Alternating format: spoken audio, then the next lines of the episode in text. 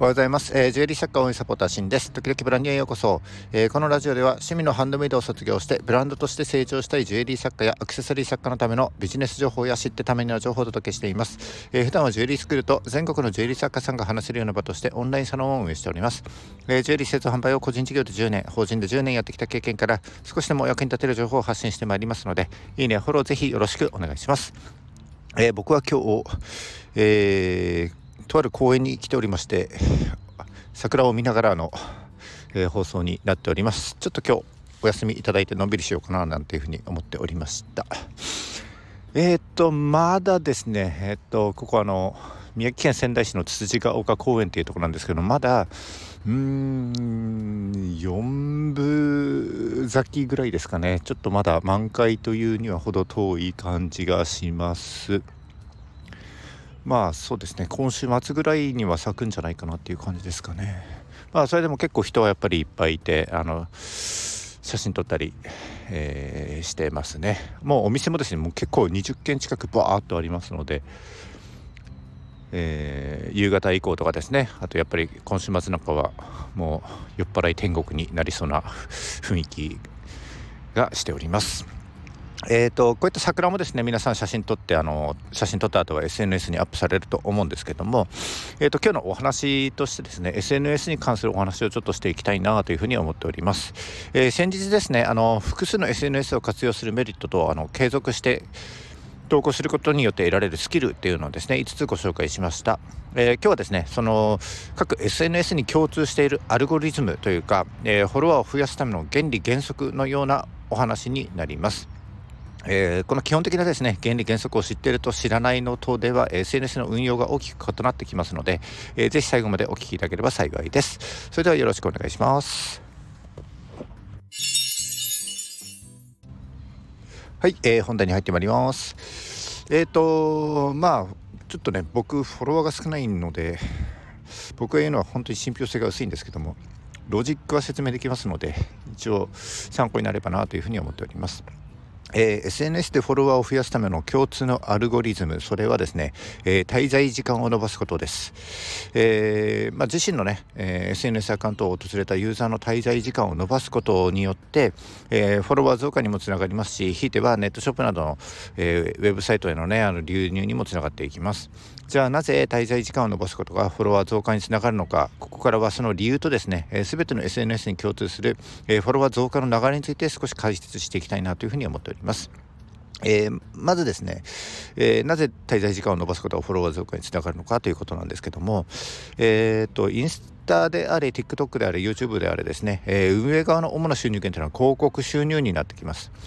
SNS に表示された広告がクリックされたりあるいはですねあの動画での広告が見られることによって、えー、広告を出稿した、えー、企業からですね広告業が SNS 運用側に、えー、シャワれるという形になっています。え、一方私たちですね、え、SNS を利用しているユーザー側から見てみると、え、インスタもやっていればあの Twitter もやってる人もいますし、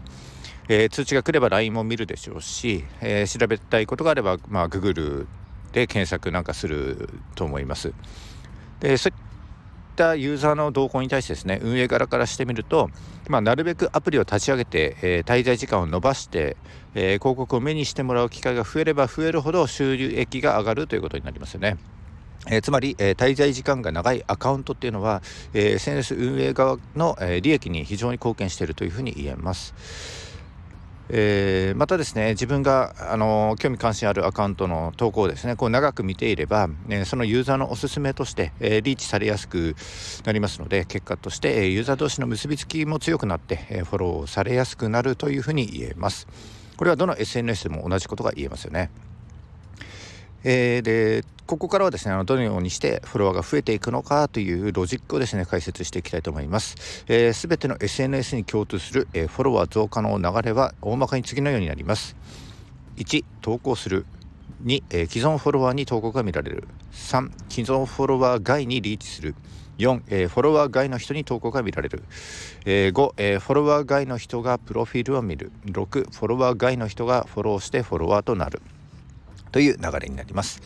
えー、まず投稿するですけども当たり前ですけどもあの投稿がなければですね誰も見てくれませんので、えー、投稿するということがまず大前提として大事になってきます。で投稿する際にはですね、え投稿の数だったり、え投稿する時間にも、え気を配るということそれから、え既存フォロワーが興味を持つ投稿を行うということそして、え新規フォロワーにも刺さる投稿を行うということのこの3つの点においてもですねあの気を配ることで、え自分の発信内容に合ったフォロワー獲得につながっていきます。えー、次に、えー、投稿した後はですね既存フォロワーにまず投稿が見られるようになります、えー、投稿するとまずはですね既存フォロワーのタイムラインあのフォームフィードにあの表示されますので、え投稿を見たフォロワーがですね、えいいねやコメントシェアなどの行動を起こすという流れになりますそのフォロワーの行動に伴って、えフォロワー外フォロワーのフォロワーですねに、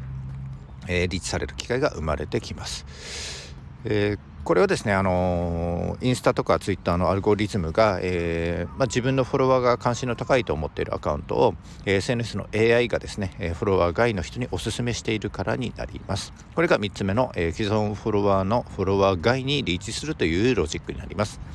で、4つ目は、えフォロワー外の人に投稿が見られるという流れになります。えー、フォロワー外にリーチされると、えー、自分のフォロワーでない人がですね、え、投稿を見る機会というのが生まれますので、え、そのフォロワー外の人たちが自分の、え、投稿を見て、え、いいねだったりコメントだったり、えシェアなどの行動を起こすようになります。でその、え自分の投稿を見たフォロワー外の人がですね、えあこのアカウント面白そうだななんて思ったらプロフィールに飛んでくるわけです。でプロフィールに飛んでくるとその他の投稿を見れることができます。でこの時プロフィールで大事なのはですねやっぱり世界観になってきますよね。で統一された印象のですね投稿だったり、えー、サムネイルがですねこうバーッと並ぶことによって、えー、ブランドの世界観が生まれていきます、えープロフィールをですねしっかり作り込むということが大事ですので、えー、自分のブランドのね世界観を意識して魅力的なプロフィールを作るということになっていきます。これが5つ目の、えー、フォロワー外の人がプロフィールを見るという流れになります。で、最後ですね、えー、フォロワー外の人が、えー、プロフィールに飛んできたら、いよいよフォローっていう流れにつながっていきます。まあ、この時ですね、あの、面白いとか、えー、参考になるとか、あちょっとつながりたいなとか、応援したいなとか、え、そういったユーザーの感情が生まれますので、そういった感情から新規フォロワーへとつながっていくわけです。はい、以上ですね。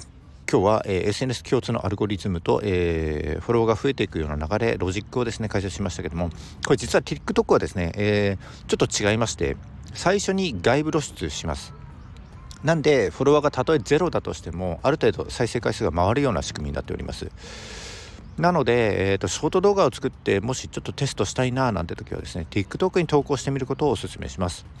えー動画をですね平均どのくらいの秒数見られたかとかあのどういったユーザーが、えー、見ているかとかあとどの地域から見ているかとかですね、えー、結構細かく見れますので、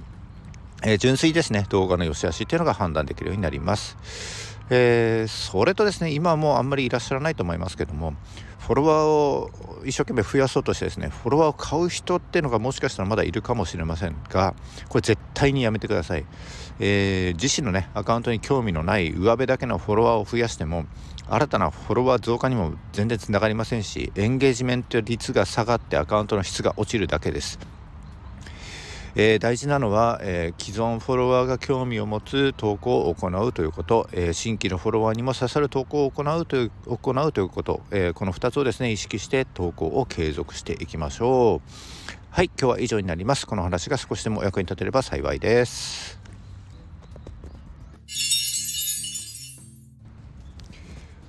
はい、今日ですね、えーと、と SNS についてのお話でした。まあ SNS ってたくさんありますけどもうんとまあ、この滞在時間を延ばすっていう原理原則は、えー、昔も今も変わってませんのでこれからもこの滞在時間というのは大事になってくると思います SNS が増えれば増えるほどですねユーザーの可処分時間ですねあのどれだけスマホをいじれるか PC を見れるかっていうその時間の奪い合いみたいな感じになってきますのでやっぱりアカウント単位で滞在時間を延ばすということが大事になると思います。でインスタはちょっとやっぱり特殊でして、うんと、リールとフィード投稿とあとストーリーズというこう3つのですねこう異なる機能を持って1つの SNS, SNS の中で、ま、持ってますのであのインスタについてはですねまたちょっと改めて、えー、解説していきたいなというふうに思っております。はい今日は以上になります。えー、本日も最後までお聴きいただきましてありがとうございました、えー、この放送が少しでも役に立った、えー、ためになったと思った方はいいねをお願いしますまた聞いたよという印でいいねボタンをポチッと押して残していただけると非常に嬉しいです、え今後も頑張って配信してまいりますのでよかったらフォローをぜひよろしくお願いしますはい、えー、ちょっと日も出てきて気持ちいいですね。ポカポカしております。今日は少しちょっとのんびりさせていただきたいと思います。お仕事の方は頑張ってください。それじゃあ、バイバイ。